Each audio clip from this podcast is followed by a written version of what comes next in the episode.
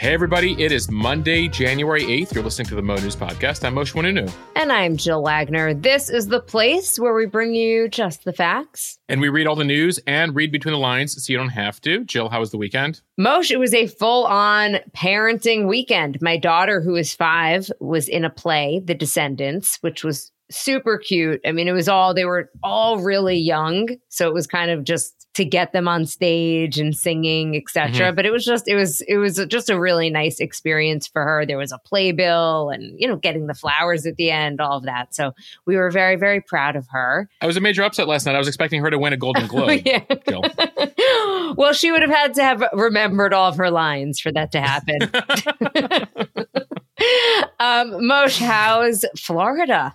You missed all the snow. Miss is the operative word there, Jill. I don't know that I missed all the snow, though I understand winter is on its way. We will be getting into the uh, weather forecast for the week. For those of you in the Northeast who got some snow, there's more on the way uh, for the middle of the country. And then, Jill, I've been nerding out on weather Twitter.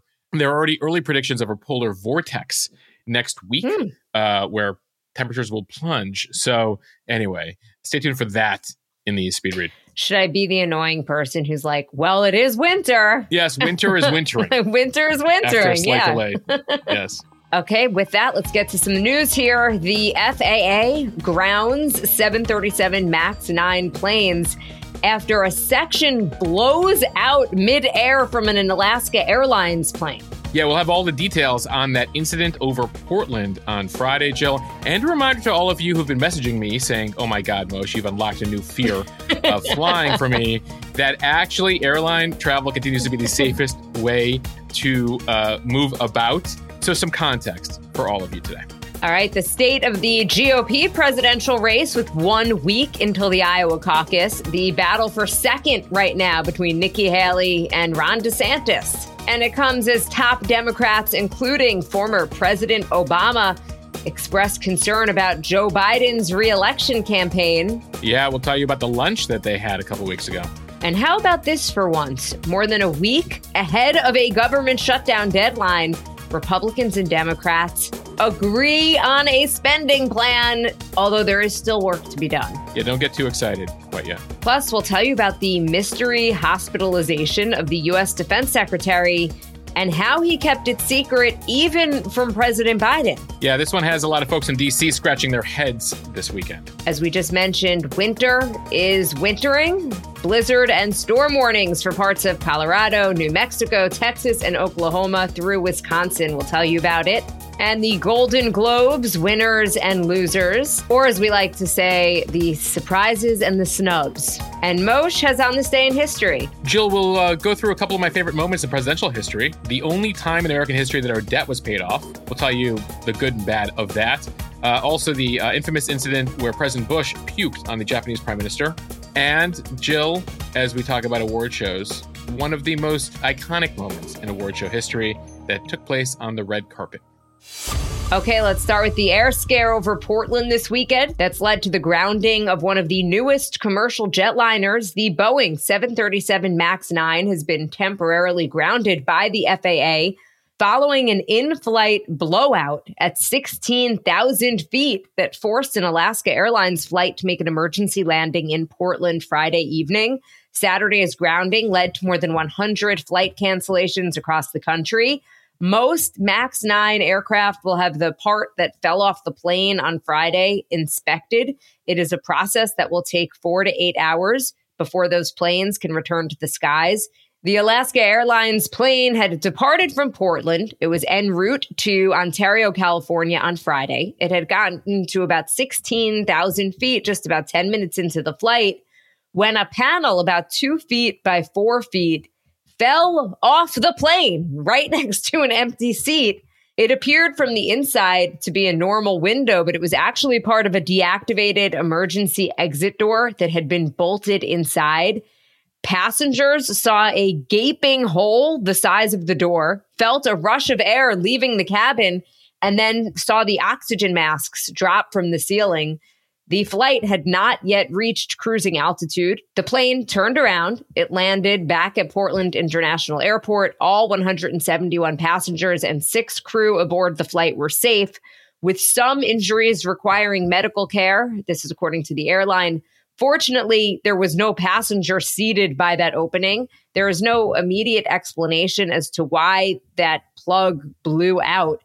Photos and videos from passengers inside the jet show clean metal brackets where the plug would be latched with no visible breaks, deformations, or tears in the metal. The number of cancellations now will depend on how long it takes the FAA to clear the 737 MAX 9 for flight but hundreds of cancellations are expected. Alaska, which has 65 of those MAX 9s, expects service to be impacted into the middle of the week. The canceled flights represent about 20% of Alaska's scheduled flights. United Airlines also has the largest number of MAX 9s in operation with 79 planes. As of Sunday afternoon, the airline canceled just over 250 flights, or about 9% of its schedule. So, literally, they're a couple minutes into the flight and what they thought was a window blows out, but the entire section just blows out. The oxygen masks drop. Uh, there's a lot of uh, thanks to TikTok and social media videos from inside the cabin here. Uh, pretty remarkable, though, Jill. Besides some personal belongings, cell phones, etc., that flew out the plane, everyone remained indoors. One of those reminders to always keep your seatbelt on, and it was able to make a safe landing. So this Max 9, uh, you mentioned Alaska, obviously, United Airlines, uh, Fly Dubai, Aeromexico are also among the airlines that fly the jet. The plane involved in the incident is virtually brand new by commercial airline standards. This actual plane had just been delivered to Alaska Airlines uh, in the fall in November. It only logged about 145 flights uh, over the course of the past few weeks. Now, so notable reporting we're getting from the Seattle Times. Uh, their is very plugged in on all things Boeing and Alaska Airlines. Pilots with the airline had apparently filed reports in the days leading up to Friday's incident that they were getting loss of cabin pressure alerts in the cockpit, pressurization warnings. That led Alaska Airlines to actually restrict this particular plane from long distance flights over water, but they kept it in service for this flight from Portland uh, down to Ontario, California. So clearly, there was something loose here that led to the pressurization warnings. The specific issue here is this deactivated emergency door. Like you mentioned, from the inside, it looks like a normal window, but it happens to be an actual part of an emergency door, which is why when you look at pictures of the blowout, it has the exact shape of a door. It's an emergency door in some configurations of the 739 MAX 9 Ryanair out of Europe puts more seats in the plane, so they require that to be an emergency door. In the case of United and Alaska, they don't have as many seats on the plane, so they don't actually require that to also be an emergency door. So they basically bolt in what is a door and make it look like it's part of a plane. They just plug it. Apparently, it's fastened by four bolts, according to the Seattle Times. It's unclear how many of those four were there or loose here because the thing just dropped out. There were no breaks, no tears. It just popped out. So right now they are inspecting all the planes. Alaska, United, several of the other airliners say that they've already gotten through a number of those planes to make sure uh, that particular part of the plane is secure. They are still looking for the door that popped out somewhere over Portland. The NTSB, the National Transportation Safety Board, tweeting over the weekend uh, an alert to those who live in Portland saying, look out for this door. Don't touch it. Please alert authorities. It is a piece of evidence. Most certainly, this isn't the first time that Boeing has had issues, particularly with its MAX planes. And they have said to be doing just kind of a total cultural overhaul because there were a lot of red flags uh, having to do yeah. with their planes. And so we'll obviously see if this is part of a bigger problem. But if it is, I, I, think that that would be disappointing just in terms of Boeing as a company. But obviously, it's a little bit too soon to go there yet. Right. They have to figure out what exactly took place here if this is a larger issue. Uh, as you mentioned, the MAX has had issues. There's the MAX 7, the MAX 8, and the MAX 9. We're talking about the MAX 9 here. The MAX 8 was the one that got a lot of scrutiny in recent years. That plane was involved in two crashes back in 2018 and 2019. Uh, more than 300 people died in those crashes. One was a Lion Air jet over Indonesia, the other one an Ethiopian Air jet that went down over in that country. Both crashes were later associated with a malfunctioning system that overrode pilot commands. Those crashes led to a nearly two year grounding of all 737 MAX planes as Boeing tried to figure out what was going on with them. They would eventually learn a variety of things, including that competitive pressure, a flawed design, and problematic oversight had played a role in the issue with the MAX. And by the way, we should mention that the MAX planes are the best selling jet in Boeing history.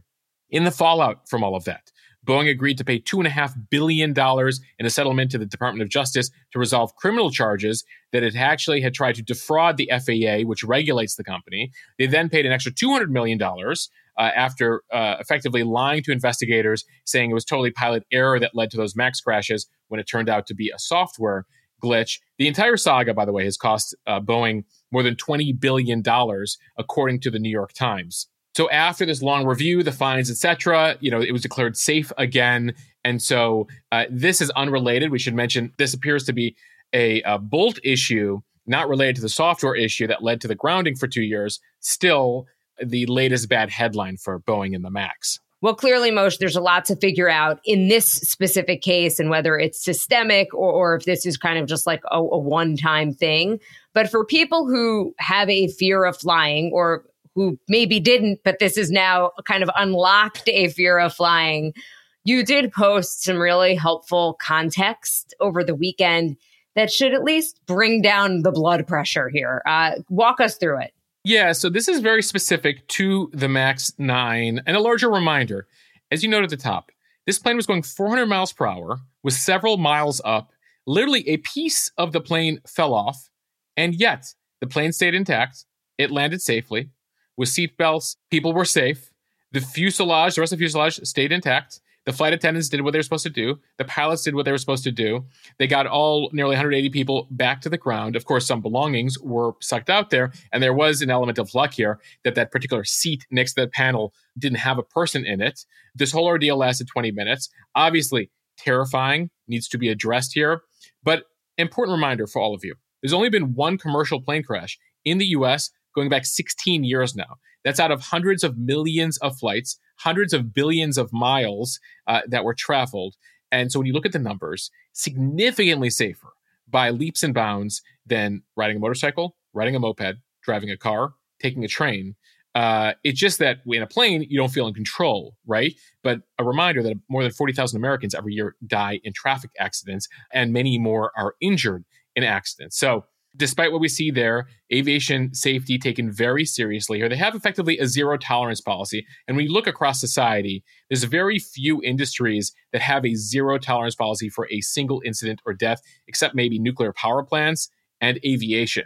You know, we have a much lower threshold for mass shootings, et cetera, you know, not addressing them. Whereas in aviation, every single one of these incidents is taken seriously. It's on the flagpole, they deal with regulators, etc. It leads engineers to make planes much safer. And it comes, as we told you about that incident last week, the Japan Air incident that literally hit another plane in Japan as it was landing. The plane was on fire, and yet everyone safely got off the plane, 300 people with no significant injuries there. So modern jets made very safely. Of course, this incident you know freaky for those who are bored and those who are watching this uh, but uh, important context there there's a good twitter thread by this journalist charles fishman that i posted a few slides of over the weekend all right, Mosheh, let's talk politics. Today marks one week until the Iowa caucuses when the first Republicans in the nation will vote for the next GOP presidential nominee. With former President Trump dominating in the polls with a 20 to 30 point lead in the state, it looks right now like it is a battle for second place. The rivalry between GOP presidential candidates Ron DeSantis and Nikki Haley has become a leading storyline. The two are in an increasingly divisive contest to emerge in Iowa as the preferred alternative to Trump for the party's 2024 nomination. Florida Governor DeSantis said that he expects to win Iowa despite trailing far behind Trump in the polls. He portrays Haley, who has been surging of late to tie him or in some cases lead him for second in the polls, as a puppet of wealthy donors and someone who has flip flopped on key issues. DeSantis has shaken up his campaign staff and recalibrated his message several times over the past year and has bet heavily on a strong Iowa finish. He's visited all 99 counties in the state Haley, meanwhile, has accused DeSantis of misrepresenting her record, especially on taxes, and of falsely portraying himself as tough on China. DeSantis would shock the race if he were to beat Trump in the caucuses. It would be pretty remarkable, but anything can happen, having seen late surges in other contests. But Trump's lead does seem insurmountable. Both Haley and DeSantis went after Trump over flip flopping on abortion, his past campaign promises, and electability Thursday in back to back town halls that were hosted by CNN. The ramped up aggression is a new tact for DeSantis and Haley as they vie to overtake one another and deny Trump the nomination in the 11th hour of this primary season. They have been treading carefully, avoiding really taking him on until now, given Trump's popularity in the party. Trump has been operating at a different level. He's avoided debates. He is attracting tens of thousands of people to rallies in larger cities since the fall, packing events until the final stretch of the campaign in every corner of the state. His campaign has spent months organizing caucus goers and recruiting captains responsible for turning out voters next Monday. Most, just a reminder caucuses are like their own animal. they don't operate like a regular primary that, that I think most of the country is used to voting in. Yeah, there are these open forums, basically, this game of Red Rover, will you come over? Literally, people will go to their local uh, village hall, local uh, high school gymnasium, literally stand under a sign under DeSantis, Haley, uh, Ramaswamy, Trump. Uh, there'll be an initial count taken. Then you'll spend some time trying to convince people supporting the other candidates to come over to your side. And then a final tally is taken. And that's how a caucus works. Now, it has become less and less popular through the years. More states have picked up primaries. Iowa has gotten its share of criticism that, you know, in modern times, they should go to a secret ballot like, you know, most other states. But Iowa maintains this is the way it does its business. There's a few other states that do this as well. Um, all the candidates were out, including Trump over the weekend. He's actually campaigning um, after taking some time off the campaign trail. And he is spending time addressing uh, the folks running against him. He has tried to ignore them at times but he spent time, as is his way, mocking both DeSantis, who he still calls Ron DeSanctimonious, and Nikki Haley, who started calling Bird Brain to supporters. Yes, he's still doing the insulting nickname thing um, in his now third run for president. He says that they're both globalists who care more about the world, more about Democrats than America. And he says they will betray America like they betrayed him.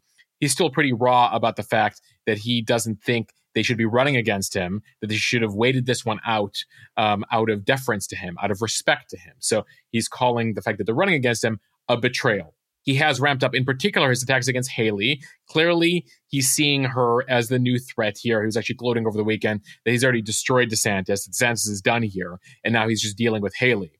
Now, as far as Haley and DeSantis are concerned, they have been trying to tread very carefully here because they're still running in a party where Trump is overwhelmingly popular, right? The vast majority of Republicans still have a very positive impression of Donald Trump. Uh, the majority of them right now still want him to be the nominee again. So they have been very careful at how they've been trying to criticize him. Now, in the past couple days, they've really ramped that up, as you mentioned, saying he only has one term left. Chaos follows him. That's Haley's line.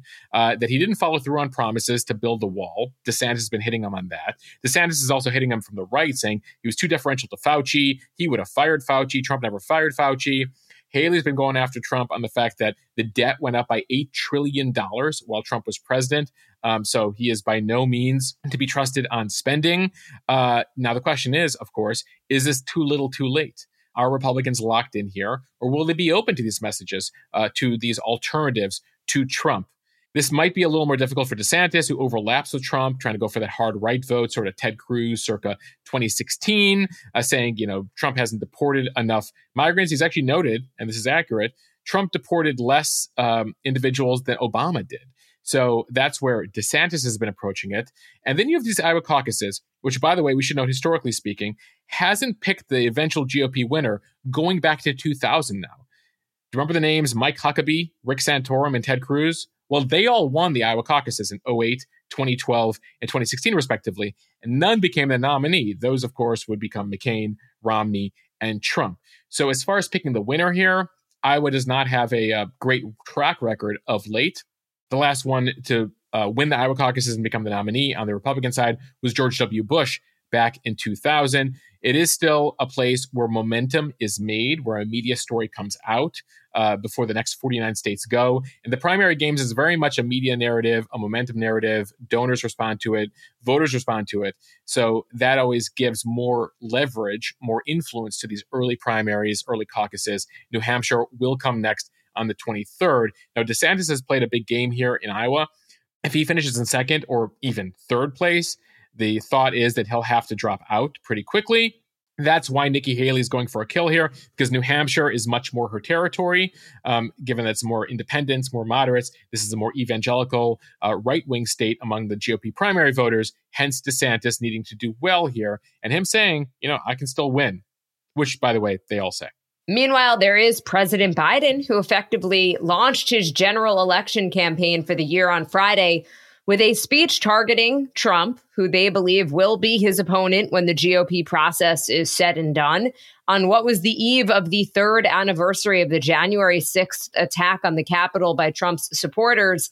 Biden framed the coming election as a choice between a candidate devoted to upholding America's centuries old ideals and Trump, who he says is a chaos agent willing to discard them for his personal benefit and put American democracy at risk. He compared Trump to foreign autocratic dictators who rule by fiat and lies. He quoted Trump tweets and comments that his second term would be about revenge and avenging 2020. It comes as the Washington Post reported that a lot of high level Democrats are warning President Biden and his reelection team that they're being too complacent and unimaginative about the threat of losing to Trump in a private meeting just before the holidays, former President Obama expressed concern and pushed Biden to consider moving his political operation outside of and beyond his White House advisors. It is something Obama did during his reelection in 2012, moving his operation to Chicago. And it comes as polls have shown that Biden is trailing in key states when it comes to a head to head race with Trump. Yeah, some notable reporting in the Washington Post over the weekend about this lunch just before Christmas, where Obama um, effectively told Biden, You're going to lose here unless you change something. A top Democratic strategist telling Axios over the weekend, Someone wants to light a fire under the asses of some of these people. So Biden thinks he's going to this lovely pre Christmas lunch. exchanging gifts, uh, talking yeah. about the family. And meanwhile, they're like, listen, buddy, this isn't going to work. Oh, Obama's like, you better enjoy this White House for another year because I don't think you're going to get four more years here unless you really do something. Now, again, we weren't there. This is a leak from the meeting. The Obama people, in particular, by the way, have been leaking a lot lately. This is not the first time we've heard this warning from Obama, who clearly is watching this uh, and wondering what is happening at the White House and feeling like they're not listening to him. Hence, the leaks to the Washington Post. The fear among Democrats here is that in the spot between complacency and being a Zen candidate, Biden is being way too complacent and way too Zen, and they want some more urgency right now uh, from the Biden folks, other top Democrats, that he's in a hole right now and could actually lose to Trump. And I guess the feeling is over in the West Wing that they don't feel like that's even possible, hence all of this. So remember 2012, by the way, campaign I remember covering well. Uh, there was a lot of fear in 2012 that Obama was set to lose to Romney. So he moves the operation uh, to Chicago.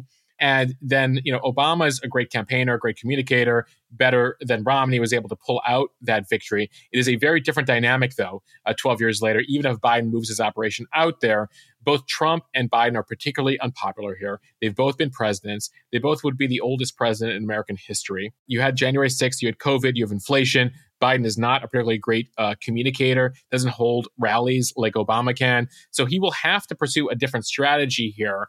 Uh, but it is interesting. This is sort of where we're at, nine months to go. The Republicans will do their process, but uh, in many cases, you see other Democrats saying, Biden, you shouldn't wait out this entire time. You need to engage in a discussion here. And apparently, according to some of the reporting in Axios over the weekend, some of the Democrats felt good about that January 6th related speech Biden gave on Friday, where he laid out the stakes here in regards to democracy. There's been a debate among the Biden folks. Do we go after Trump on issues or do we go after the whole democracy thing? And they feel like they've landed right now on democracy, future of the nation, as a way to really incentivize their side to get out and vote for him in November. All right, if you're a longtime listener, you know that both Jill and I have been drinking AG1 as part of our daily nutritional supplement now for more than a year. Especially as a new dad, I can use all the help I can get.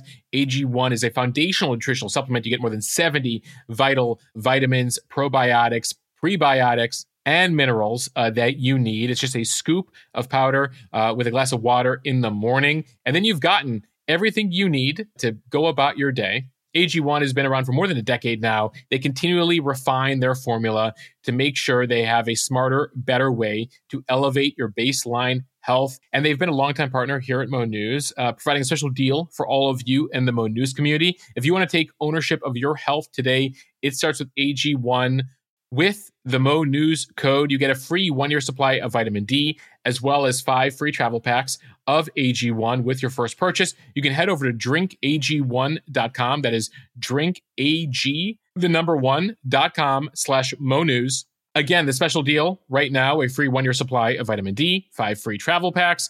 Head over to drinkag1.com slash Mo News to check it out. All right, time now for the speed read from ABC News. House Republicans and Senate Democrats have come to an agreement on top line spending numbers for the rest of 2024. This is according to congressional leaders. Congress still has a lot of work ahead to cut deals on the individual spending bills for various government departments left to pass.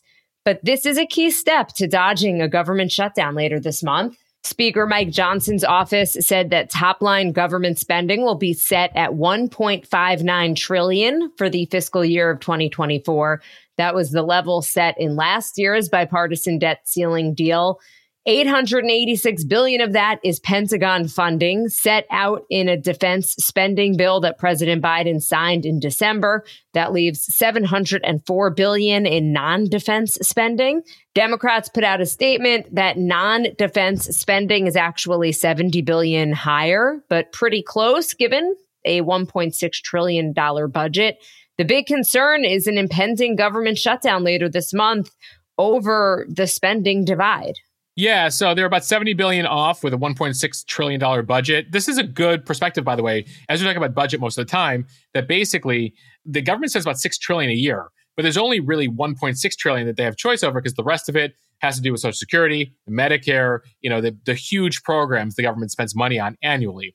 And of the money Congress really has discretion over, half of it goes to military, half of it to the entire rest of the government and everything else the US government does so this was sort of a surprise on Sunday. You know, typically we're used to these, you know, final hour deadlines or these kicking the can down the road. But clearly, Speaker Johnson, Senate Democrats getting together here um, with this deal. Now the question is, can they actually get it done and then break down the individual departments? Because the $704 billion, if that number is right, Democrats again say it's slightly higher. They got to give a certain amount to agriculture, to the State Department, to the Commerce Department, uh, to the Homeland Security Department, etc.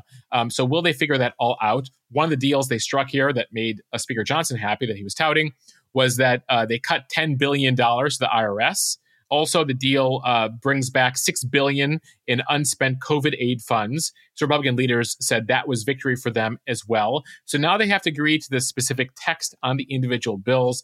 That will be a point of contention here. One of the big groups we're going to be watching, that House Freedom Caucus, the far right lawmakers, they put out a statement Sunday that said the deal is worse than we even thought. It's a total failure. Some were actually using expletives to reporters saying, quote us with those words. So, of course, those are the folks on Johnson's right. Those are the folks who brought down Kevin McCarthy last year. Can Mike Johnson win them over? Or will he get with Democrats in the House to easily pass this? And what does that mean for Johnson? Will this group of House Freedom Caucus members push him out like they did McCarthy if he can't get a deal that makes them happy? So we'll have to watch what unfolds here in the next couple of weeks. But it appears here uh, there is a deal. They made a point of announcing this early. Uh, clearly, he's going to try to convince the majority of his members there to support him. And keep in mind, right now, House Republicans, given a couple departures, Santos, McCarthy being gone, they only have a couple of votes they can stand to lose here. The Freedom Caucus has many more than two votes, you know, about a dozen there that tend to vote against uh, leadership on things. So uh, we'll see what goes down. But uh, for a change, Congress getting ahead of itself when it comes to a deadline. One of the more shocking headlines coming out of the weekend, which says a lot given that basically a huge hole blew out the side of an airplane. what's, what's, what's, what's more shocking? A hole blew out the side of an airplane, or Congress, two weeks ahead of a deadline, struck a deal? Another surprising headline this weekend this from Axios the fallout from the secret that the defense secretary kept even from President Biden last week. Secretary of Defense Lloyd Austin is facing a growing outcry uh, because he did not tell key officials, including at the White House, that he was hospitalized last week. A Pentagon spokesperson set off a firestorm over the weekend with a statement late on Friday evening revealing that Austin was admitted to Walter Reed Hospital on Monday, five days earlier, quote, for complications following a recent elective medical procedure. And then there were no details on what the procedure was or what the complications were. We then learned over the weekend that the Biden administration and even President Biden himself were not told of the hospitalization for days. Austin's responsibilities had been delegated to the Deputy Secretary, Kathleen Hicks, who was on vacation in Puerto Rico at the time. And she was not even told specifically that Austin was hospitalized until Thursday.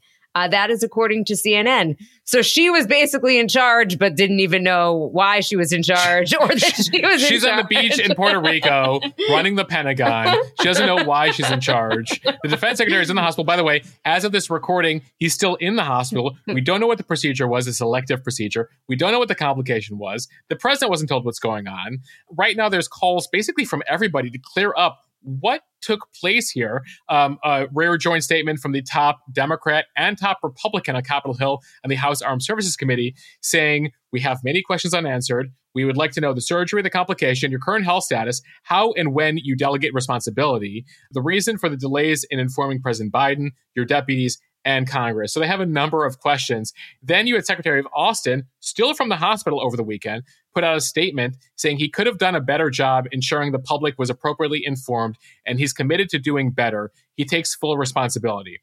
That's all we got. Uh, that basically, I screwed up. I'll do better next time. And people are still like, yeah, but we still want to know what is happening right now. They claim at the Pentagon that whatever he has at the hospital, he's able to do what he needs to do you know, you have Ukraine going on. on. While he was hold on, while he was in the hospital, in retrospect, remember we told you last week about the US military taking out that top terror leader in Iraq? Well, that was done while Austin was in the hospital, and no one quite knew he was in the hospital um, last week. So there's a lot happening in the world related to the Pentagon, related to war. And so we will await more details on this. It sort of reminds me there was an incident, Jill, during the Trump presidency where he went to Walter Reed and we didn't get the details exactly what was taking place there. We have a certain expectation of disclosure. Now, as far as the defense secretary is concerned, the public doesn't need to know as much about that. Um, it's not like the president. At the same time, you know who needs to know about it? The president and other folks at the Pentagon. So that is one of the big questions we're asking here. I did ask some folks with military backgrounds about this over the weekend. I got some folks who are like, "Oh, Austin's just an army guy," and I was like, "What do you mean?" They're like, "Well, in the U.S. Army, you you know, culturally speaking, you don't show weakness. You don't even tell people you're sick. It's not what we do." Again, that's at kind of lower levels in the U.S. Army. He's again the defense secretary. Uh, so we will await more details on this. But one of those stories where Friday night you're like, "What do you mean he's been in the hospital for a week and we don't know why?" And then the kicker, the president didn't know or his deputy secretary of defense who was on vacation. They're like, "You're in charge of the Pentagon now." She's like, "Cool." Should I cancel this trip? Rico. Should we come home? Should, should I come back? Why should I come back? What is the opposite of army culture? I think it's what goes on in my house when like you have a sniffle and you tell everybody that you know. You're like, I didn't sleep well. I'm a little off. I'm not going to be okay. There's a happy medium somewhere in between, I think, Jill. Okay, from Reuters, U.S. Secretary of State Antony Blinken holding talks in the United Arab Emirates and Saudi Arabia today before heading on to Israel after warning that the Gaza war could spread across the region without serious peace efforts. It comes as Israel said that it now has effectively eliminated Hamas in northern Gaza, and it is looking to do the same in central and southern Gaza, continuing fighting until Hamas is eliminated. Blinken was in Jordan and Qatar on Sunday at the start of a five day diplomatic effort in the Middle East seeking to avert a wider war in the region. He is also due to visit the West Bank to meet with Palestinian Authority leaders and head to Egypt this week. Arab leaders want the U.S. to get Israel to end the war. Israel remains intent on destroying Hamas. They found new weapons programs, including cruise missiles, over the weekend in Gaza. They have cut down on Hamas rocket attacks and taken out many of their leaders. Israeli public opinion is still firmly behind the operation aimed at wiping out the Hamas group that rules Gaza. although support for Prime Minister Benjamin Netanyahu has fallen sharply. Yeah, that was a notable find. The cruise missiles finding over the weekend, they're discovering through this invasion just uh, how capable Hamas was becoming, the weapons technology that they were developing. Uh, and so the Israelis now are intent on finishing this war, keeping in mind that you know they may discover new types of weapons and they want to prevent them from being used. Now it has officially been this as of this week three months since that first Hamas uh, massacre in Israel on October 7th. 1,200 Israelis killed, 240 hostages taken, 130 still remain um, abducted in Gaza. That was the deadliest day in Israel's history. And it left Israelis with a sense that their survival was at stake, hence their support for continuing this war. Now, their counteroffensive, the Israeli counteroffensive, has now killed more than 22,000 Palestinians. That's according to the Hamas led health ministry there. Israelis say that about a third of the 22,000 were members of Hamas or other terror groups. Still a uh, high civilian casualty toll that has led critics to say that the Israelis are taking too many liberties in its targeting of Hamas, killed too many civilians in the process. The Israelis say that all the deaths are on Hamas for not releasing the hostages and for not giving up. Meanwhile, related to those hostages, the Qatari prime minister and other officials told family members of U.S. and Israeli hostages over the weekend in Doha that the assassination of that Hamas leader in Lebanon last week by the Israelis has made an effort to secure a new hostage release much more difficult. That meeting in Doha was the first time the Qatari prime minister hosted families of Israeli hostages in Qatar. His message really goes to show how much Qatar is trying to make another deal happen here, but how difficult it is as the tensions rise across the region. All right, switching gears from Fox weather. It appears winter is awakening with a few systems in store for the next couple of weeks and a temperature plunge expected for much of the country next week. So, first, this weekend, we had the first major storm of the winter season, dropping more than a foot of snow in parts of the Northeast on Saturday, creating treacherous travel conditions in some areas while also bringing an end to a mostly snowless winter so far. After an active weekend in the Northeast, another major winter weather system is moving across the central and eastern U.S., bringing the chance for blizzard conditions, severe weather, flooding, and widespread power outages. Blizzard and winter storm warnings are already in place for parts of Colorado, New Mexico, Texas, and Oklahoma, northeastward through Illinois and Wisconsin for the next couple of days.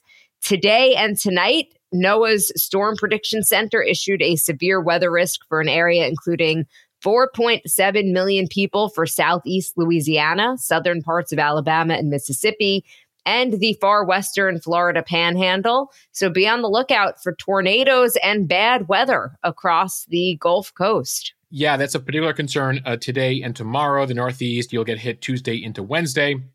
Now, one thing we're looking at right now is below freezing temps as far south as Texas next week. Right now, they're still working on some of the models, but we'll have one of those polar vortexes come down at some point next week. Um, Missouri, basically everyone from the Texas Panhandle up to Minnesota, west to the Rockies, east through the Great Lakes could be put in an ice box uh, for an extended period of time. It's a reminder of what happened in Texas back in 2021, if you remember that February freeze. Just an early heads up. We're still waiting on forecast data, but we want to let all of you know um, early here that we're monitoring it. And finally, from Variety Magazine, some widely expected wins and some snubs last night at the Golden Globe Awards, which typically kicks off the Hollywood awards season, honoring the best of both TV and film. It was a huge night for Oppenheimer, one of the big hits of 2023. It picked up five of the biggest awards the best drama film, the best director for Christopher Nolan. It was actually his first win, despite previous nominations for Batman and some of his other classics. Cillian Murphy, who played the scientist, also picked up best drama actor. Robert Downey Jr picked up Best Supporting Actor, and they also won the Best Score. But over on the comedy musical side, the big story was that it was a huge snub for Barbie, what was thought to be the biggest movie of 2023. Poor Things won Best Comedy or Musical, an upset victory over Barbie. Emma Stone also won for her performance in Poor Things. No win for Margot Robbie. It was actually two hours before Barbie, which was the biggest hit of 2023, taking in more than $1.4 billion in ticket sales around the world last year until they won an award. They did take home the award in a new category called Cinematic and Box Office Achievement.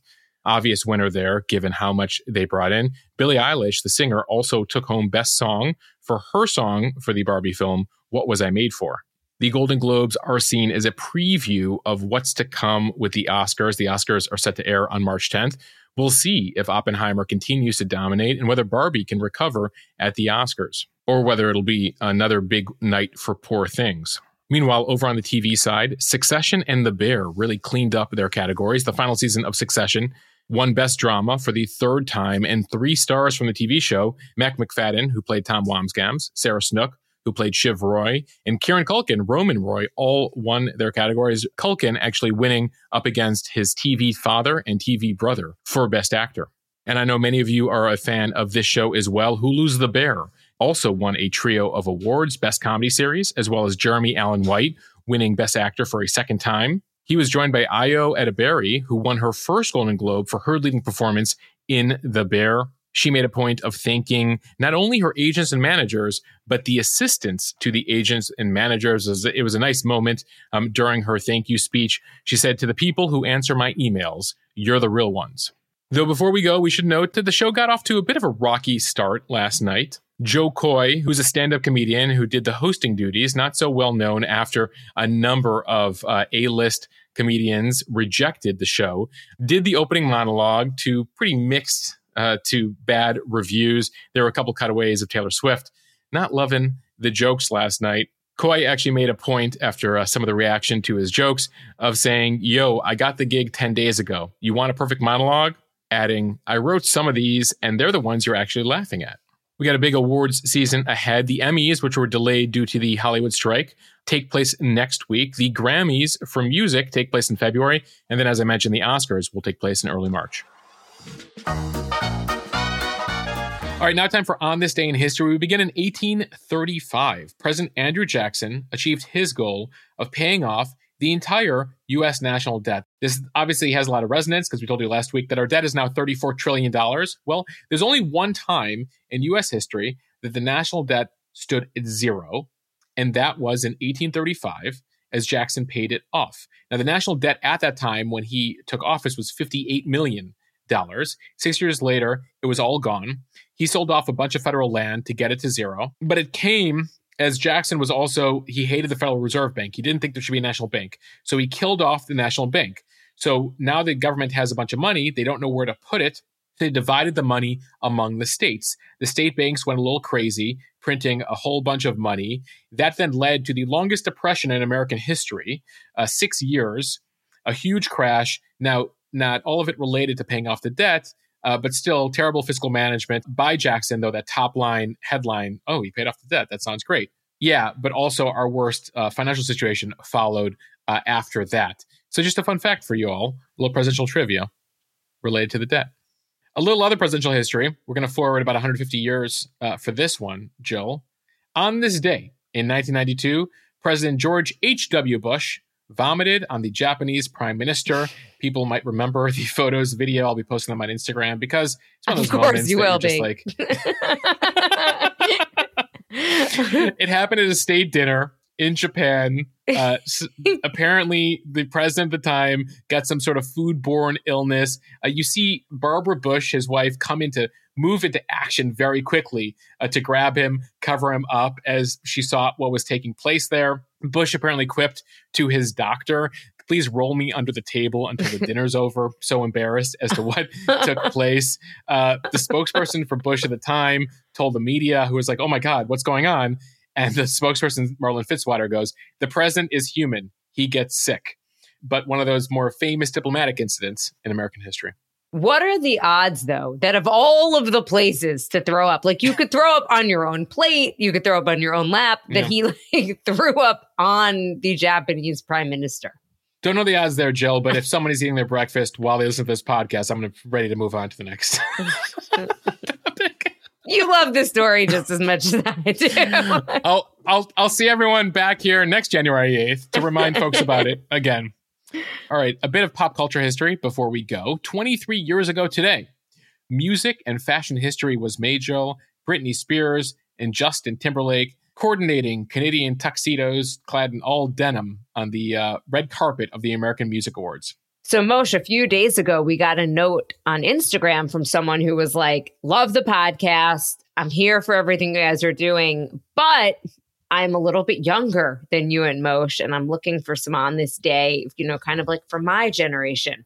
Does that count? I feel like that counts. I don't know, Gen Z. Let us know. Is that new enough, historically speaking, or does it have to have happened in the past 10 years while you were going through high school and college? If so, we will work on trying to get more teens headlines, as in the 20 teens, uh, for you in coming on this days in history.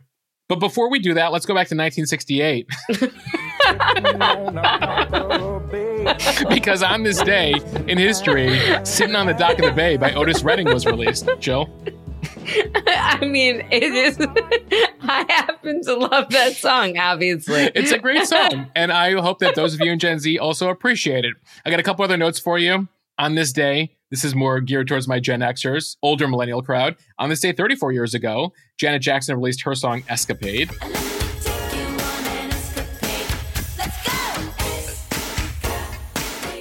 And finally, on this day, David Bowie released his 25th and final album, Blackstar. It was also his 69th birthday. He would actually die two days later. This album was called Blackstar. So, Jill, run the gamut here with our pop culture history, but I'll try harder for you, Gen Z. I promise.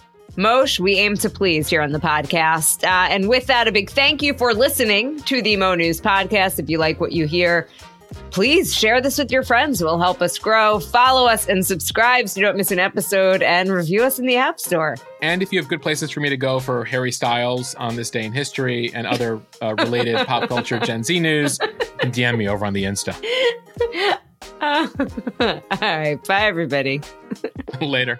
Thanks for listening to the Mo News Podcast.